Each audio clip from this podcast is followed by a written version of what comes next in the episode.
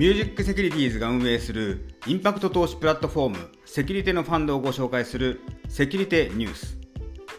今日は広島県三原市で開校準備中の三原日本語学校についてご紹介します。現在広島県三原市で2016年に廃校になった小学校の校舎を借りて学校の授業だけでなく地域の人たちとの触れ合いも重視した教育を志す学校の開校に向けた準備が進んでいます。廃校後人の気配がなくなってしまった校舎に地域の未来を担う留学生を呼び込んで日本語教育と地域創生を同時に成し遂げようとする全く新しい教育事業です。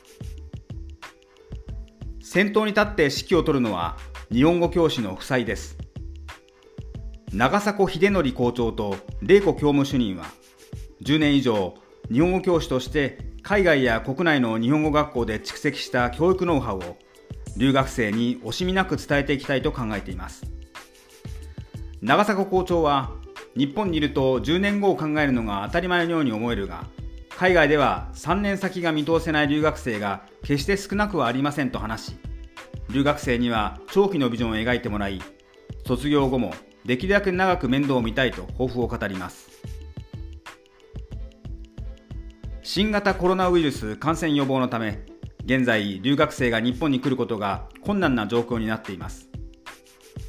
三原日本語学校では世界各国でコロナ禍がさらに長期化した場合に備えてできるだけ多くの国の日本語学校と協定を結んで一つの国の留学生だけでなく各国からの留学生を迎えられるようにしていく考えです。これにより仮に一つの国でコロナ感染が深刻化し留学生が来日できなくなっても他の国から留学生が来るということで学校は開校できるというわけです。また日本でコロナ禍が続き4月入校を前にした学生が3月に日本で足止めになった場合でも補修の体制を整えてカリキュラム通り2年で卒業できるように準備します。さらに学校では授業の充実だけでなく地元の人たちとの交流についても積極的に取り組んでいく考えです。ゆくゆくは地元の伝統芸能などをテーマに地元の人たちと留学生たちの触れ合いの機会を設定することも計画しています。今三原日本語学校の花壇にはひまわりが咲いているそうです。北方小学校跡地活用協議会や地元の人々と一緒に廃校になっていた学校をきれいに維持し新たな学生を迎える準備をしています。セキュリテではこの事業を応援する三原と世界を結ぶ日本語学校ファンドで参加者を募集しています。